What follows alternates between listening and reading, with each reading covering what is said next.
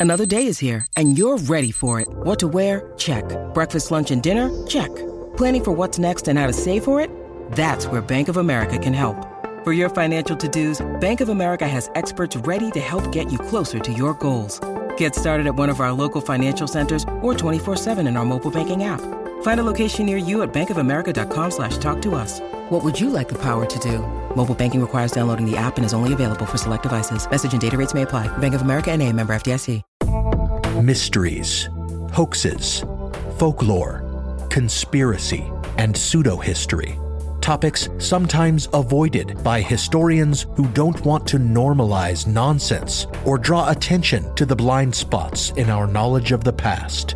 But these are some of our most intriguing tales. The Lost Colony of Roanoke, The Man in the Iron Mask, The Princes in the Tower, The Battle of Los Angeles, The Turin Shroud. Stories like these, fraught with ambiguities and falsehoods, and suggesting alternate views of history, not only entertain but also teach us to view the past and the present with a critical eye. Join me, Nathaniel Lloyd, as I delve into these stories on my podcast, Historical Blindness, and shine a light in the darker corners of the past. New episodes every other Tuesday, available on Apple Podcasts, Google Podcasts, Stitcher, and most podcast apps. Boy, oh boy, Marie. I know, right? It's been a day. It's been a day. It's been a day. Tell you what a day it has been. Tell you what. Oh All my right. God. oh my God. So we have to stop everything. We have to stop everything that we had planned on our books to discuss and record. We had to like literally take days off from work just because we have to figure out what the hell is going on with the new Cats trailer. Yeah. the new musical Cats. And we have to discuss it. I'm sorry if this is if this is too on point for some people. This is a, too much of a hot take. But I saw it and I literally was like, "Oh my god, what does Cogs think of this? Has It- he seen this yet?" it's pretty it's pretty scary right it, I, I, as, okay as somebody who enjoys the creature the cats right or cre- you know, we love cats. love cats big cat Love fans on this podcast We are we are people who love cats. it's and i and listen i'm a fan i'm definitely a fan of art forms that are that are way past their prime like musicals too. Oh, so oh. so you know Oh, i'm, I'm kind of into it right? Like it's kind of fun i'm kind of into it but it's such a weird it's just such all of it is weird. The whole thing about it is weird. The original show is is freaking weird and the original show's a little strange too. it's all weird Yeah, yeah. it's all terrifying and yeah. weird marie Yeah. So if so if you haven't seen it yet and you have no idea what all of a sudden we've gone we've gone off the deep end about this time. It is a remake of a Broadway musical from the 1980s called Cats and it is being remade by Tom Hooper who was the director who brought us uh, I think he brought us uh, The King's Speech and a few other a few other pretty pretty well received films. Um, and he's adapting it into a uh, feature length film. And they just, I believe it was at Comic Con or coinciding with Comic Con that they premiered the trailer, and it has it has a number of very prominent musicians and actors and uh, Stringer Bells in it even. Um, and the scary thing about it is, is it, you can tell that they've just they've thrown money at it. They have a huge amount of talented people singing and and performing in it, and it is the most terrifying thing on the face of the planet because of how they portray the cats in the actual trailer itself. well all okay And- mhm. yeah it's it's not good it's it's not good. And they even they even went so far as to release like this the making of you know in a little snippet trailer as well when they're talking about sort of so here's you know they have all the talented people like oh god like Judi Dench and uh Taylor Swift and Jennifer Hudson talking about, oh my God, it's such a it's a seminal musical. It's like I fell in love with it when I was a child, and it's such an honor to be bringing it to you know to the masses. And I am so like there's such this almost religiosity around it, and then they start to then they show them in so you're, you're looking at there and you're like oh yeah, yeah i know her. That's jennifer oh, that's james dench. Yeah that's you know that's m from a from a bond. And then all of a sudden you see her in like in her digitalized cat form. And it is like the most horrific thing on the face of the planet. And you literally like you literally feel revulsion. And there's actually there's like scientific reasons for why people have a certain reaction to it because some people are like eh, it seems all right seems like it might be good good popcorn film and then there's others that are like this is the creepiest thing i've ever seen and they need to have they need to abolish this Yeah, it's so yeah. So this episode, we are going to talk about the uncanny valley, uh, virtual reality generally, and just uh, just cats. Just why cats? Why? why Why cats? why cats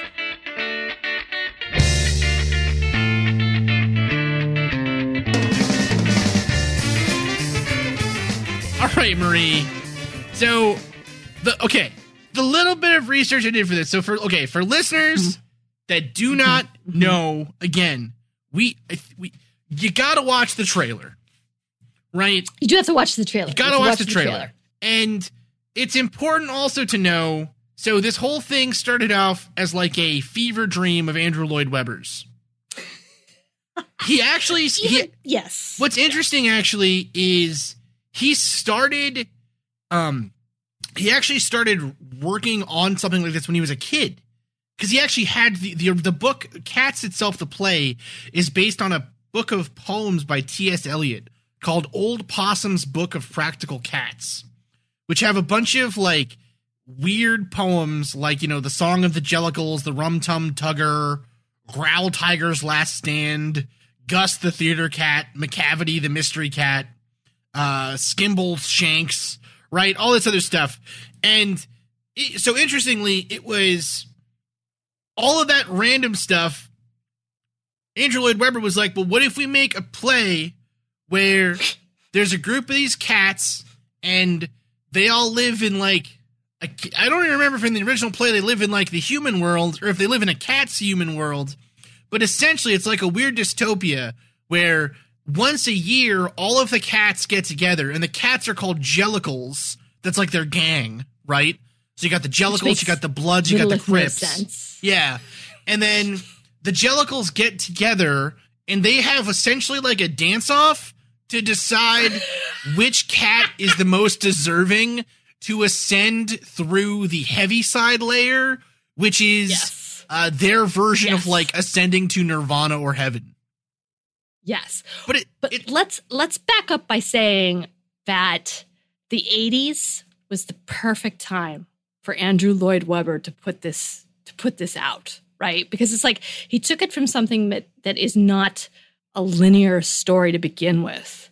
And then he puts it he you know, he tests it in um in London and then he rolls it out on Broadway and people kind of go nuts for it. And it's again, it's like it makes no sense, but there is a prestige to getting tickets. It's considered like if you can get tickets to go see cats, it's considered a it was like it was more of in Hamilton. It was like it was at least in like Hamilton's like really actually good, makes sense, and it has a story to it.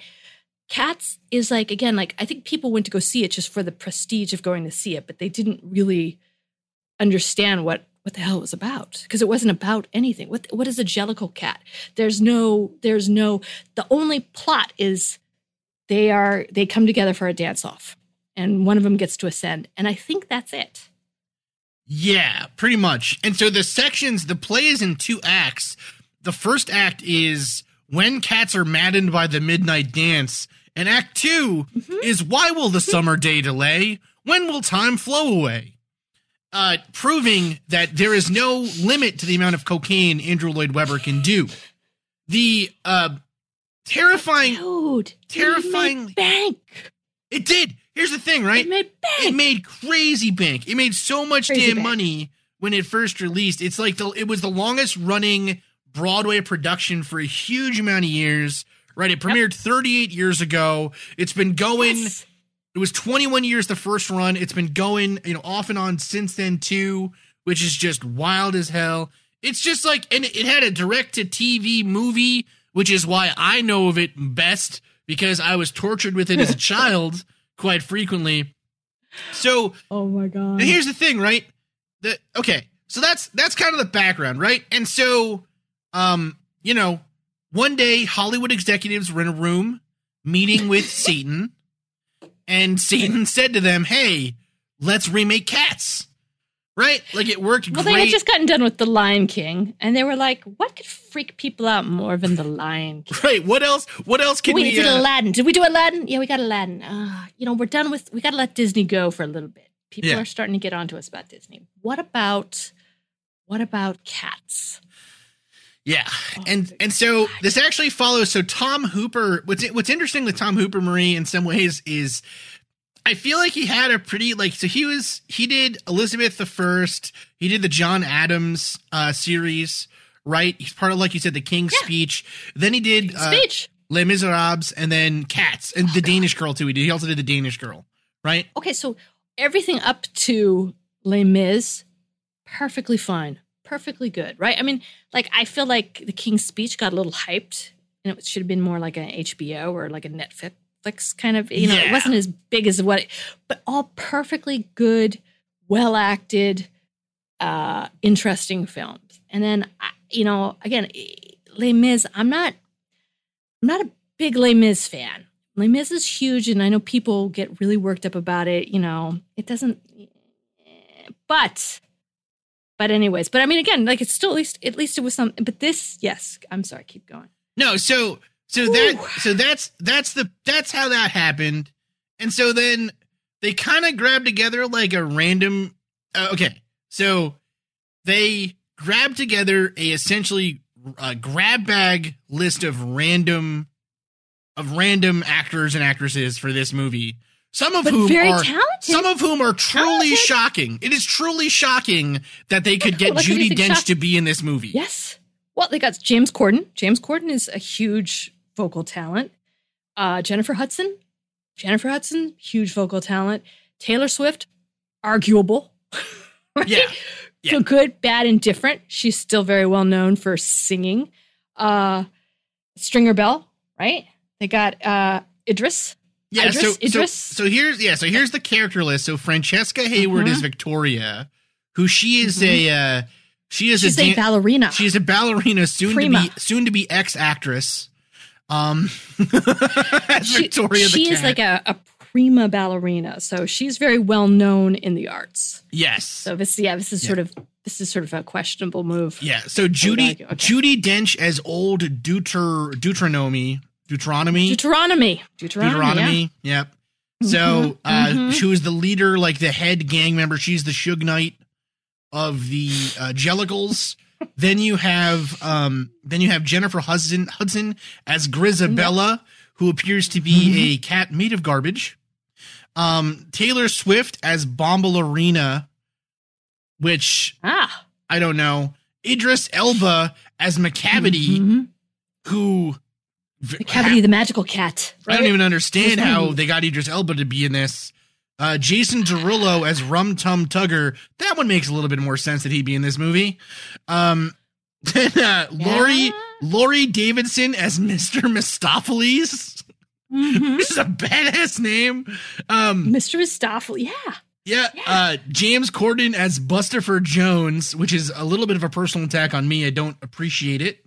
Um, and then Rebel Wilson as Jennyanydots, and can can s- uh, I feel I don't know.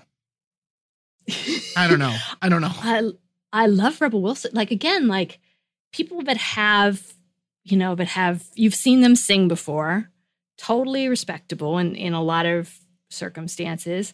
And then you're like, well, how, this isn't, you know, and again, like if you didn't know anything about it or if you hadn't seen anything, and you were like, oh, they're they're getting together, do, they're doing singing. I, I you know, I, I saw I saw La La Land. I thought it was all right. I can hang with that. And then you see the video, and I think the thing about the video and about the, the, the trailer and what the entire like God only knows how long this movie's going to be like two hours plus of this is they don't look like cats. They are covered with like this digitalized fur, but they have human faces. And they have sometimes they walk on two legs, sometimes they walk on four legs. They have t- like tails that move, but they're in human form. And then they have human hands and human feet, so they don't have paws. So it invokes like as soon as it dropped people on twitter just basically freaked out. And there were people that, that, there were people that liked it and were excited. And then everyone else was like this is the creepiest s i've ever seen in my entire life. And it, one of the reasons for that is because there's it's like a scientific a relatively scientific response to um called it was coined by freud in 1919 called the uncanny the uh, the unheimlich, unheimlich. Think I'm saying that right, which basically is someone's reaction to something that should be familiar. So you are you are um, observing or seeing something that hypothetically should be very familiar to you. It should be it's the image of another person, it's the image of something that you grew up with or something that is like I said very familiar to you. And instead of having an endearing or a bonding um, sensation to it, it becomes repulsive. And you don't exactly know why. There's something about it that is just that that much off from from what your expectation of a natural form should be that it repulses you.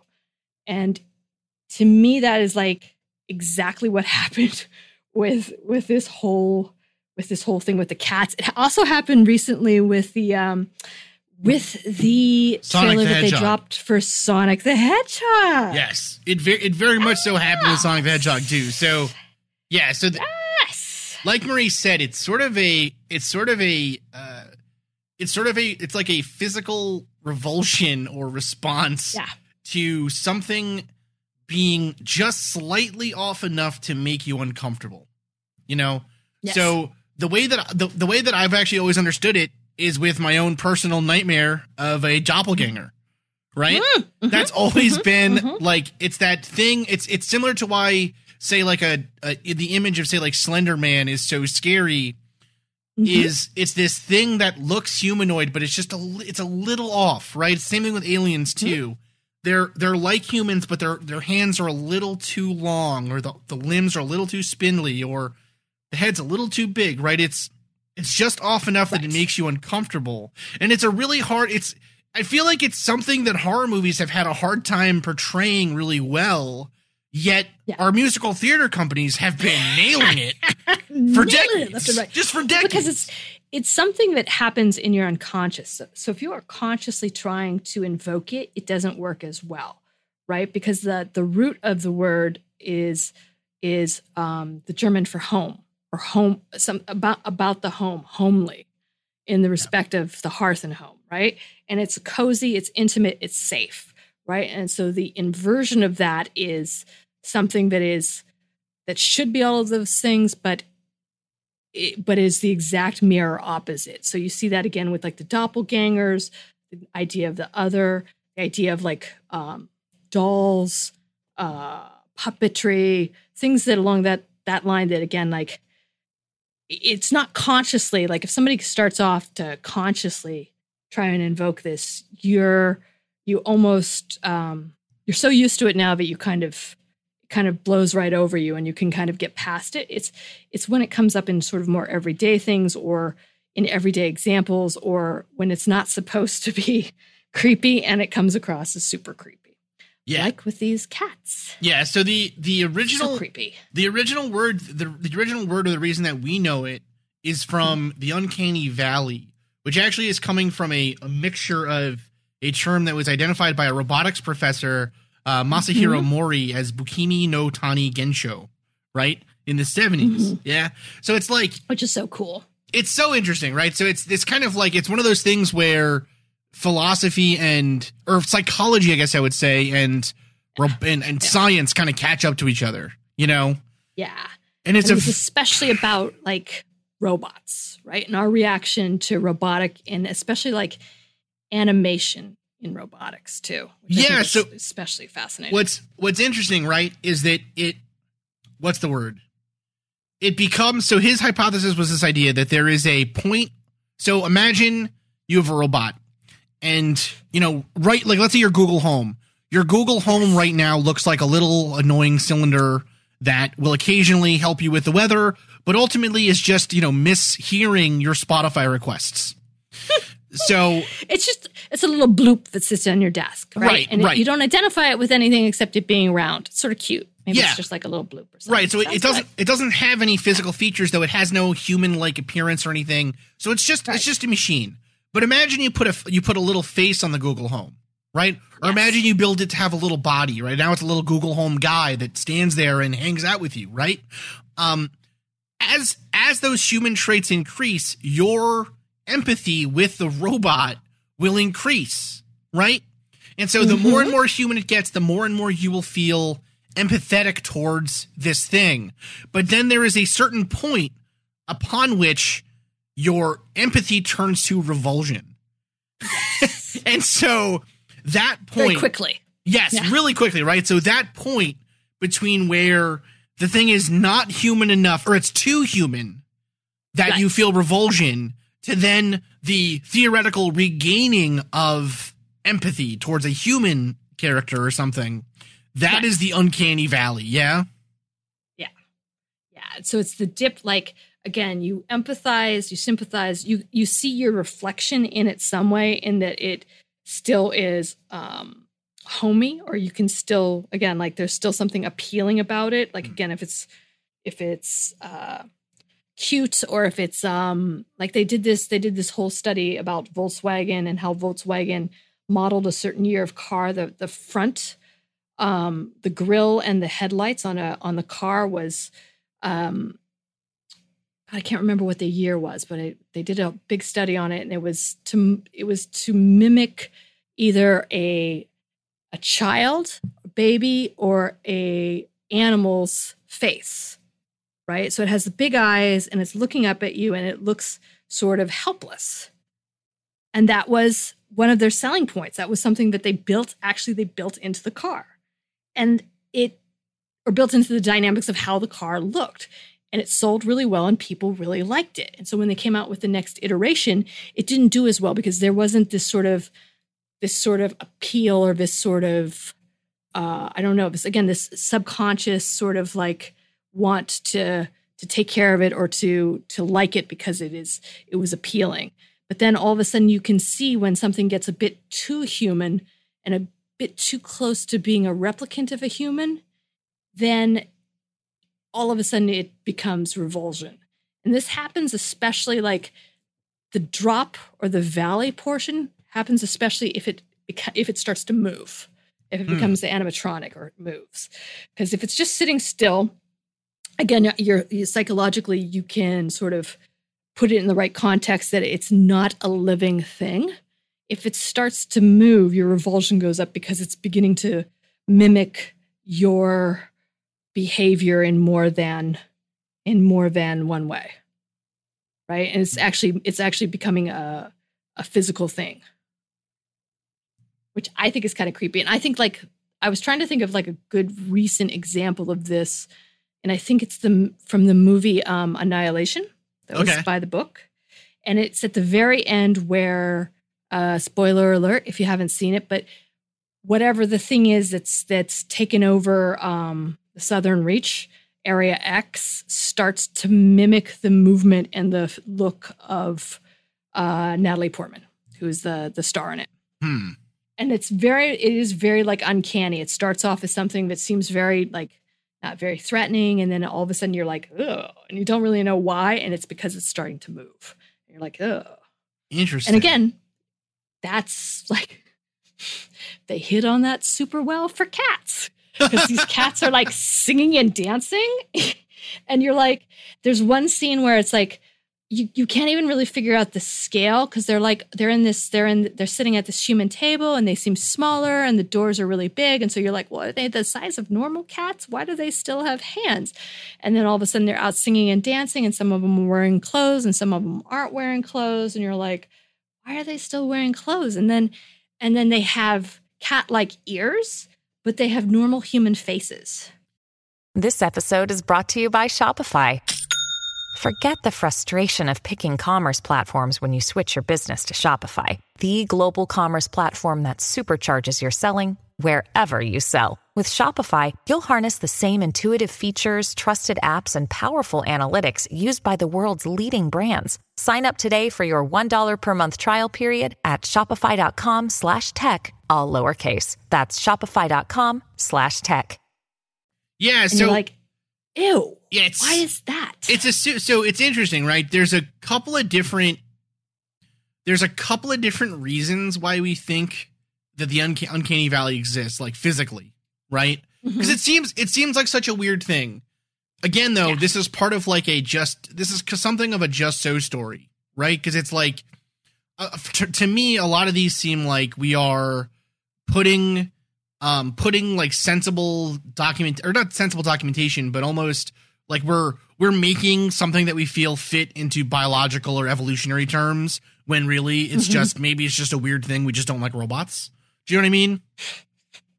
Two realistic humanoid robots well, so- and zombies. yeah, but so- zombies is the, also the bottom of the uh, uncanny valley. So there's a couple. There's a couple of these here, right? There's there's uh, the idea of mate selection, the idea of mortality, salience, uh, pathogenic avoidance. Uh, the, it's a it's a paradox of our human identity, a violation of our norms. Uh, it it changes our religious definitions. Um, it it, sh- it gives us a threat. So all of these are basically all those same kind of things, right? And then the other one is too uh, conflicting perceptual cues, which is probably the least of the ridiculous. I'd say it's the least ridiculous of them all, generally. But um, Marie, do we want to go through each of these and maybe try to explain what they mean? yeah, sure. Heck yeah. So okay, so mate. Okay, so mate selection, right? Mhm. This is this is like the general just so stupid evolutionary biology one or biology, you know, where people say like, well, why do guys play guitar? And it's like, cause playing guitar is like good for you getting mates, man. And so then like that's evolutionary advantageous. And so that's why playing guitar is like evolution, man. And it's like, oh my God, take off the beret, shut up. You don't know any, you know, you're you're a freshman in philosophy. Stop it. Stop it, Carl.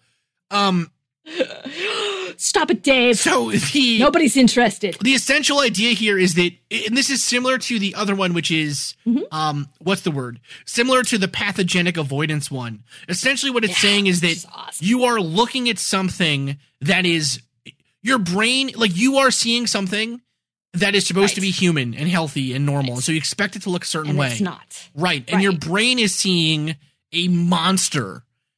And so your brain is like, get away from it, right? Like, Yeah, run. it's having some reaction, like the mate selection. You're seeing something, and biologically, you know it is not your species, right? right. There's something in it that you're like, this isn't good, and it's a threat. It's almost like, again, it, it like starts to trigger the fight or flight response, but it doesn't really even go that far because it's mimicking, it's mimicking you, right? It's it's it's as close to human as you can get, and yet you're still like, ew, like this is not, this isn't an appropriate uh, mate. This isn't an appropriate biological evolutionary pattern. Right. And so it's part, it's actually part of a, I think probably the most interesting part of this argument is it is similar to the revulsion you feel when looking at a, a currently deceased corpse or a, uh, you know, or someone who is, who is diseased, someone who's in like a hospital bed, right? Who's very, very ill, who's clearly dying. Right.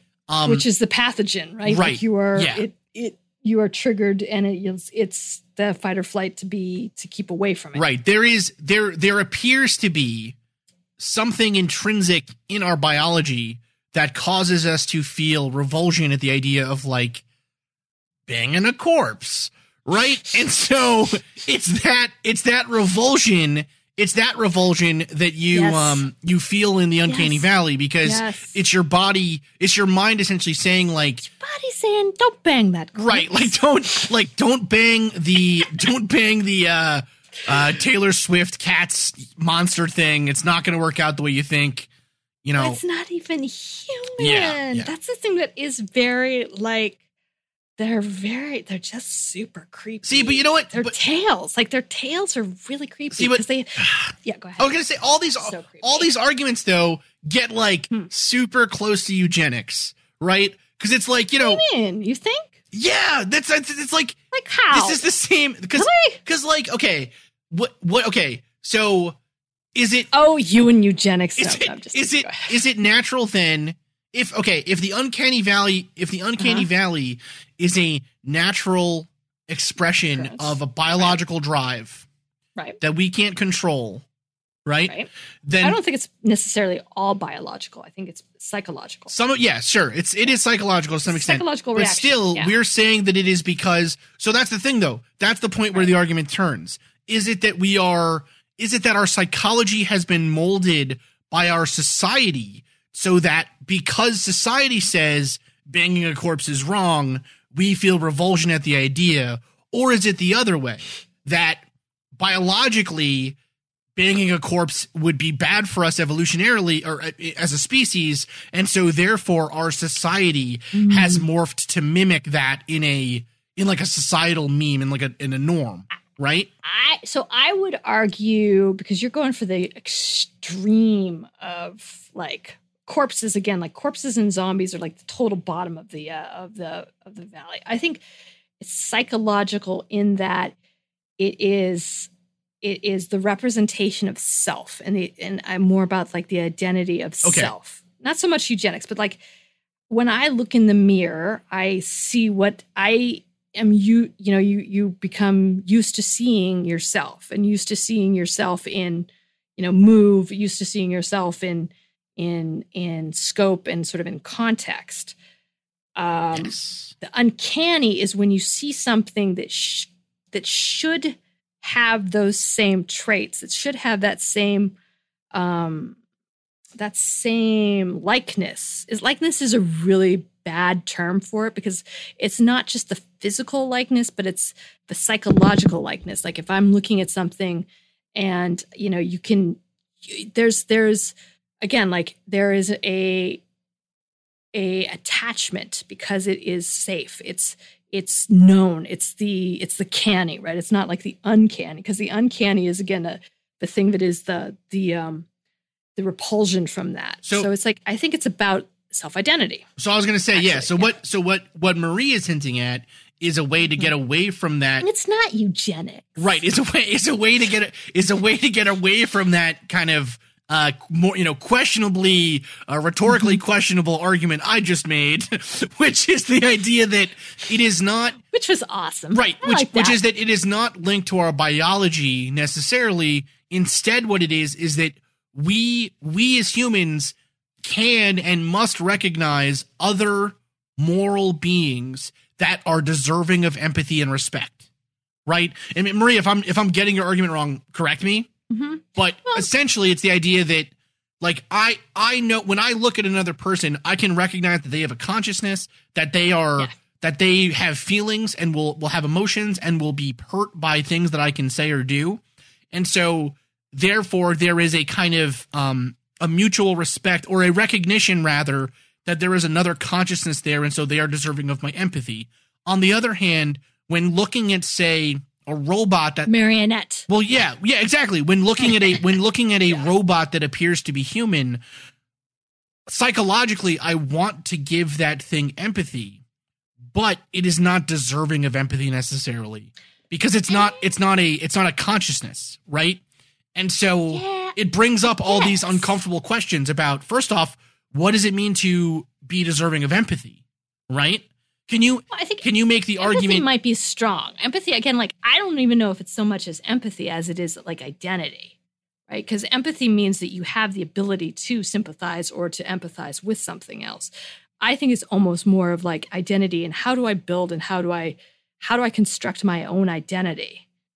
Okay. Which will lead to empathy, but it's almost like if I'm so if I am I look in a mirror, I can visually I can visually identify myself. That's me in the mirror. I can understand sort of myself in context. If I'm out in the world, I may not have that type of reflection except in other people to realize again more it's almost like more myopic, but it's more like my identity exists in me. I can I can see something that's another human. It's different, but I can also recognize they have their own identity.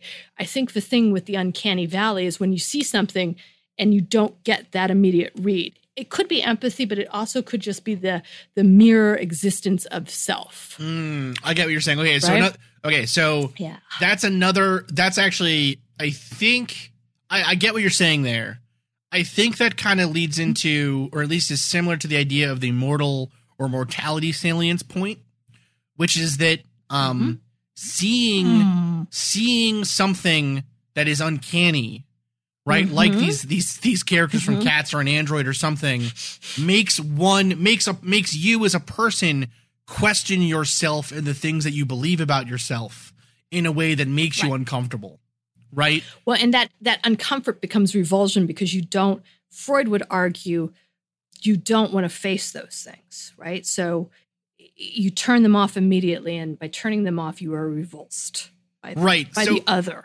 Yeah, so what so some of the examples they actually give some of the examples that are often given for this are things like um are things like, you know, a simple like a robot a robot that looks like a human may represent a existential threat to you because it re- it may represent you being replaced, right?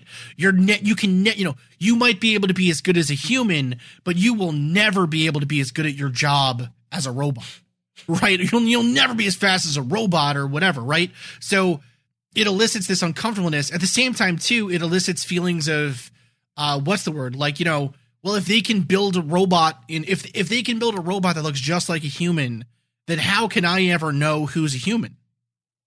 And how can I know that I'm not just a meat machine? right? Like seriously though, it- it- and now we're down the rabbit hole. Yeah. But the interesting thing is, so in robotics, in sort of like the robot arm is not as peaked in the in the uncanny valley, right? So a rob a robotic arm that is like in an assembly line arm does not um, invoke a threat, right? It's more like you were saying. It's got to be more, um, more the likeliness or the like the representation of a human. Honestly, Right? I think the, the face, the eyes. I was gonna say I honestly think it's walking. I think walking is the thing that does I it. think the you think when it starts to move. So it's I think- definitely. I yeah. think it's definitely when it starts to move that it it drops. They I was looking at a graph on it, and it is kind of cool because I never really understood where uncanny valley came from until starting to study this this um this philosopher, this robotics professor, and it's sort of like. Can you imagine being like so you've dedicated yourself to a science. All right chris. So you're all like i am i am a doctor of a science. And then all of a sudden it starts to creep you out a little bit. Right? You're like, you're like god i really feel like i don't want to be in the in the room having this whatever it is chemical look at me i don't want to be in the same room as it like i don't even want to talk about it with other people. But it's sort of like that must be really hard because you've dedicated your life to something that all of a sudden psychologically is beginning to trip you out. It's well, it's mean, all. It, i feel bad for the director hooper man. He must be like oh god. It's it's also one of those weird things I think where can you can you imagine being the one person in your friend group who isn't weirded out by the Cats trailer? Do you know what I mean? like, can you imagine? I mean, Who do you think is? There's probably somebody out there who's like, I thought it was cool. Yeah, I don't know, but y- you know, it's I don't know. it's one of those things. It's one of those things that's kind of uh what's the word? It's we're talking about it as if it is this universal human emotion of revulsion at this thing. And so like what does it mean when they what does it mean if you don't feel that revulsion? Right? It's another one of those it's another one of those uncomfortable things that the uncanny valley kind of represents, right? It's like Yes. you ever see that you ever see that documentary it it got turned into that movie Lars and the Real Girl Yes. where it's a it's about these that. people that live with uh lifelike sex Oh my dolls. god. right? And like they dress Oh them up, they take them to the movie. Those things are heavy. Mhm. Those things are like 300 pounds. You know what I mean? I didn't know. I I've never picked one up. Oh my god, they're Guess I had no well, idea. I've, I've never picked one up either, Marie. Way, way to throw shade. Thanks a lot. Um, yeah, mine is you very walked right into that. You're like, do you know that they are very heavy? And I'm like, no, I had no idea. Please and they're so hard on. to they're so hard to clean, and the wigs are expensive, and it's ridiculous. The um, upkeep, and they are always talking. She's always on my ear about she's something. always talking. She wants this handbag, these new shoes, and you're like, you won't shut up. Um, the uh, the uh, it's it's one of those situations where you know even when people have uncomfortable. Uh, and I think another example of this is sort of the anthropomorphizing of things like say fursuits, right? It creates this uncomfortable link, and it's it's honestly it's partially why I think. Uh, what's the word like getting into even more deeper odd territory here like fetishes right um why But yeah, but fetish. I don't know. I think the uncanny. I think it's. I don't know see- if it's. I don't know. I don't, I know. don't That's think a good question. I, I think it's like I think it's almost like the reverse of a fetish, right? It's there are there are undoubtedly people out there who would rather be with a robot than with a human.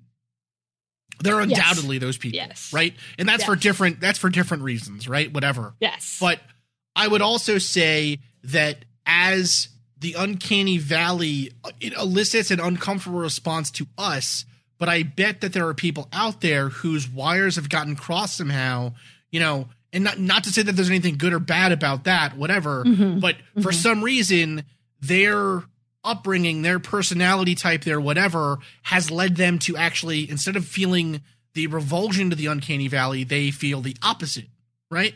So, you know, I think it's You're I think right. it's a Could very be. similar Or even nothing. Nobody see they they see Right, it like right. I think that that's almost stranger. Like if you have zero reaction to it, and you're like, yeah, it seems pretty normal. Right. Yeah, you know, one way or the other on it. Because then it's like, I feel like again the reason you have a reaction like that, either good or bad, is so your mind is telling you to take an action, which is I think a biological response, right? One way or the other, it's like you will. I am I am horrified by the Cats movie. I'm not going to go see it. For some reason, it scares me, right? Which comes from some sort of like I have to protect myself from this. But if you're sort of like, yeah, it seems fine, seems okay. I don't not one way or the other, then you have no you have no bearing. You have no uh you have no guide for any of that stuff, which to me is almost more scary. See, but I I also think though that it is similar to um what's the word? I think it's also though similar to uh, I'll give you an example, right? B- before uh before the internet, right? Before like TV cameras and everything else and whatever, um you know, there used to be there used to be freak shows, right? At carnivals Yes. and things and whatever. Yes. And so people would go to kind of Yes. get this same feeling. I- I would argue Yes. to in some cases get the same feeling from the people that were at these shows and in many cases these were people that were being um i mean exploited is it's a hard it's a hard thing i think to make the case that they were being in in some cases they were being exploited let's leave it at that They were being exploited. right. Yeah, it- They were being exploited. It is exploitation. And if it's- are, I think it's- I think it's like- somebody to view them as different, it's exploitative. Right, but it's it's I think it's harder it's harder to make the case about that. It's hard to make that case for say like a person who's just like, "Oh, I'm the bearded lady." And they're just trying to make the case, but it is a lot easier to make the case when it's somebody who has like five arms and you know what I mean, like they are forced to be there cuz society will not allow them to exist in any other way, right?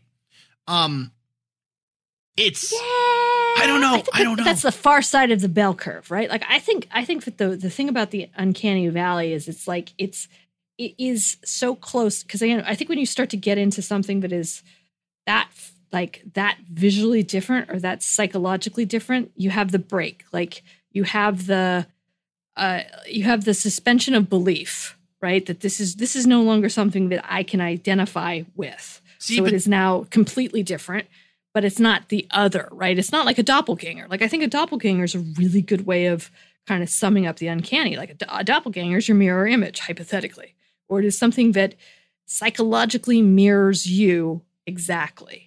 But there's that's that's the problem, or that's the difference. yeah. But I think if you start to get into something that is, um, it kind of varies from that, that's where you're like, well, I don't like. I think again, then you, it's like the horror movies, or it's like, you know, it, you you have that like. I think I can. Your mind can get around it because it's that much different.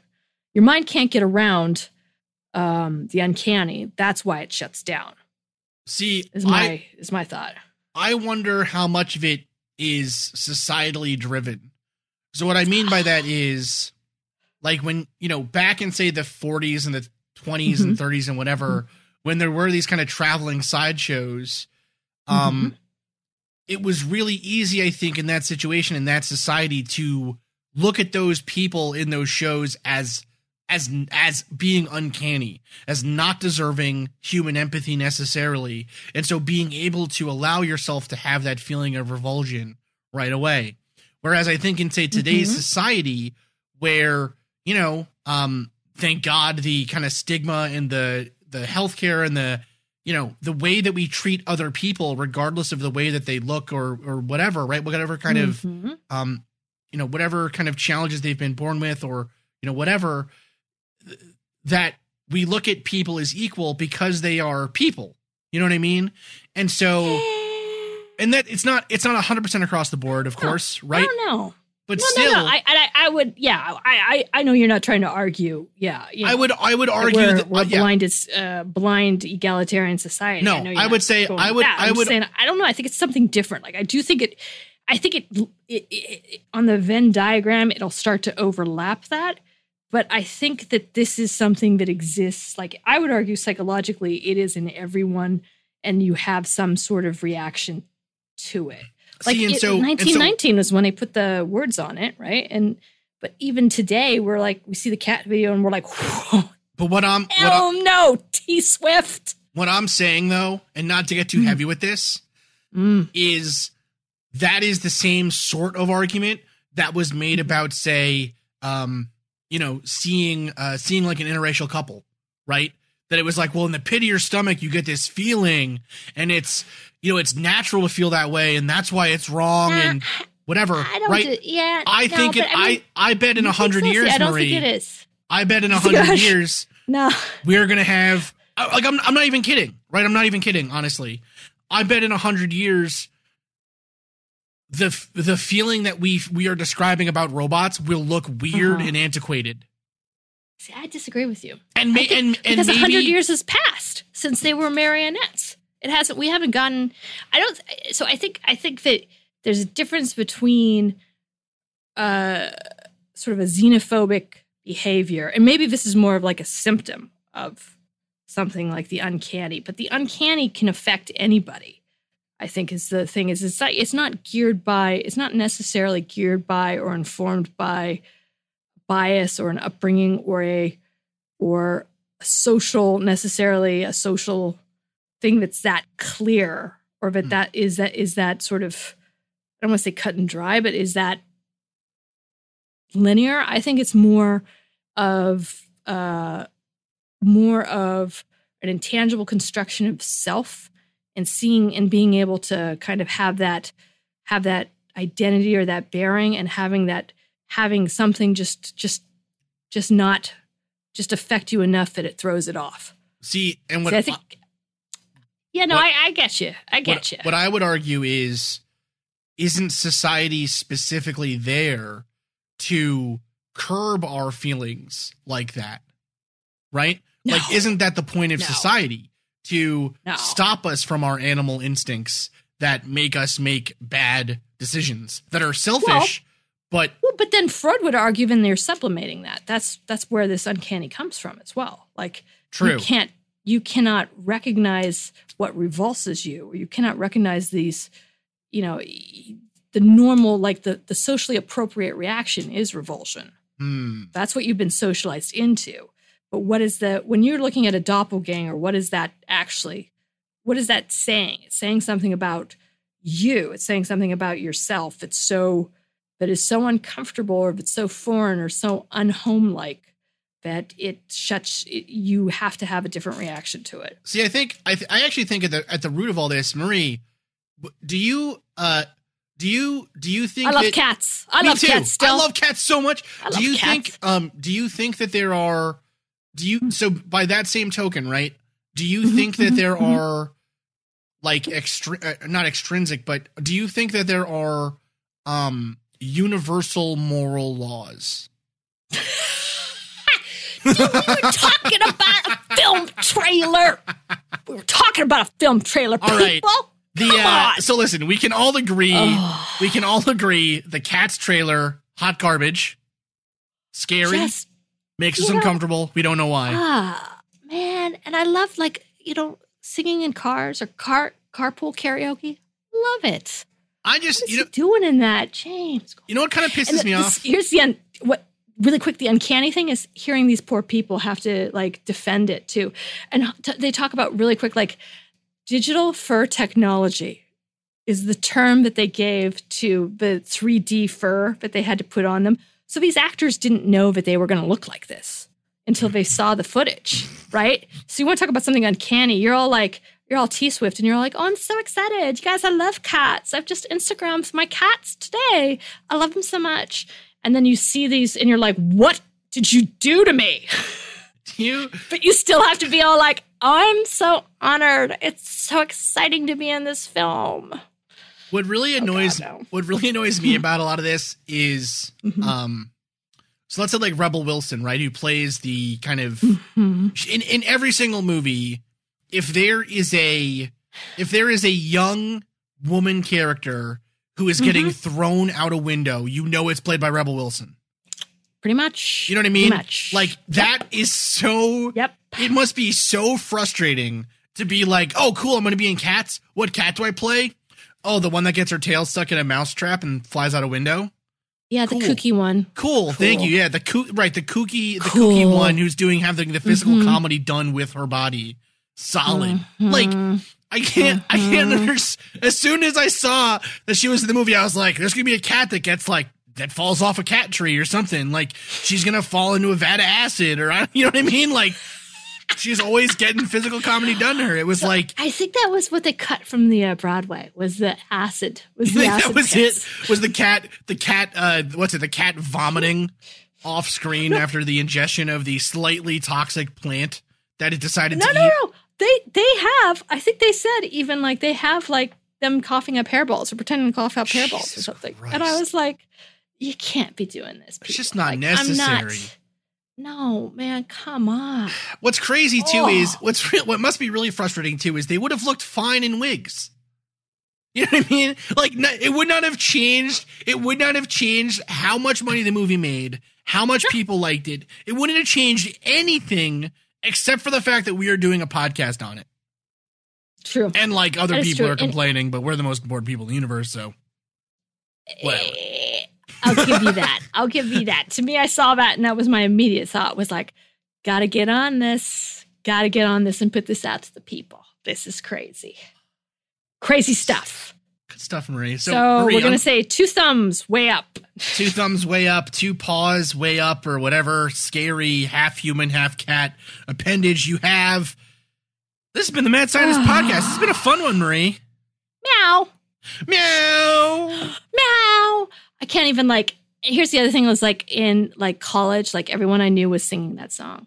The main song for Memories of a Lonely. So you're like, oh God, that's the worst. Like Andrew Lloyd Webber's stuff is just oh okay, sorry. Yeah, it's schlock. This It's has been a good one. Well, this has been the Mad Scientist Podcast. Thank you, dear listeners, for listening. As always, I'm your host, Chris Cogswell, with uh, my co host, Marie Mayhew. Good night, everybody. Good night, everyone. Thank you again, dear listeners, for listening to the Mad Scientist Podcast. I have been your host, Chris Cogswell, joined by my co host. Marie Mayhew. If you'd like to contact the show, please send us an email at themadscientistpodcast at gmail.com. That's all one word. You can also follow us on Twitter at Mad Scientist Pod or at Team Giant Squid for Marie. And of course, you can see us on Facebook, on Instagram, and all over the internet as the Mad Scientist Podcast. And again, our logo is the one with the pumpkin head, so it's easy to see. Mm-hmm. If you've enjoyed the show tonight, please consider supporting us on Patreon, where the money that you give to us will help us to promote this show further, to make it better, and just to spend more time making it. We love doing that. We do love doing that. Our logo was designed by Carrie Shaheen. Our web design is done by Desdemona Howard. Woohoo! And our sound design is done by Jake Cardinal. Thanks again for listening. Thank you. This has been a Damn It Chippy production. I'm a grown up. Me too. Yep, me too. But you know, these days being a grown up can really suck. Luckily, we're grown ups who grew up in the coolest generation. We had video arcades. And also some of the best TV and movies ever made. We lived the origin of awesome consumer electronics. The list goes on and on. Yep, Generation X. exactly. And we're Gen X grown up. Every week, the Gen X Grown Up podcast explores media, tech, toys, games, and more from both yesterday and today. through the eyes of Generation Xers who absolutely love that stuff. You can find us on iTunes or wherever you get your podcasts. Or find us on our website, genxgrownup.com. Life sucks as a grown up. All right, you think that was good enough? I, I hope so, man. I'm tired. Who listens to a promo on a podcast and then goes and listens to a different podcast? right. I, I, I've never done it. right.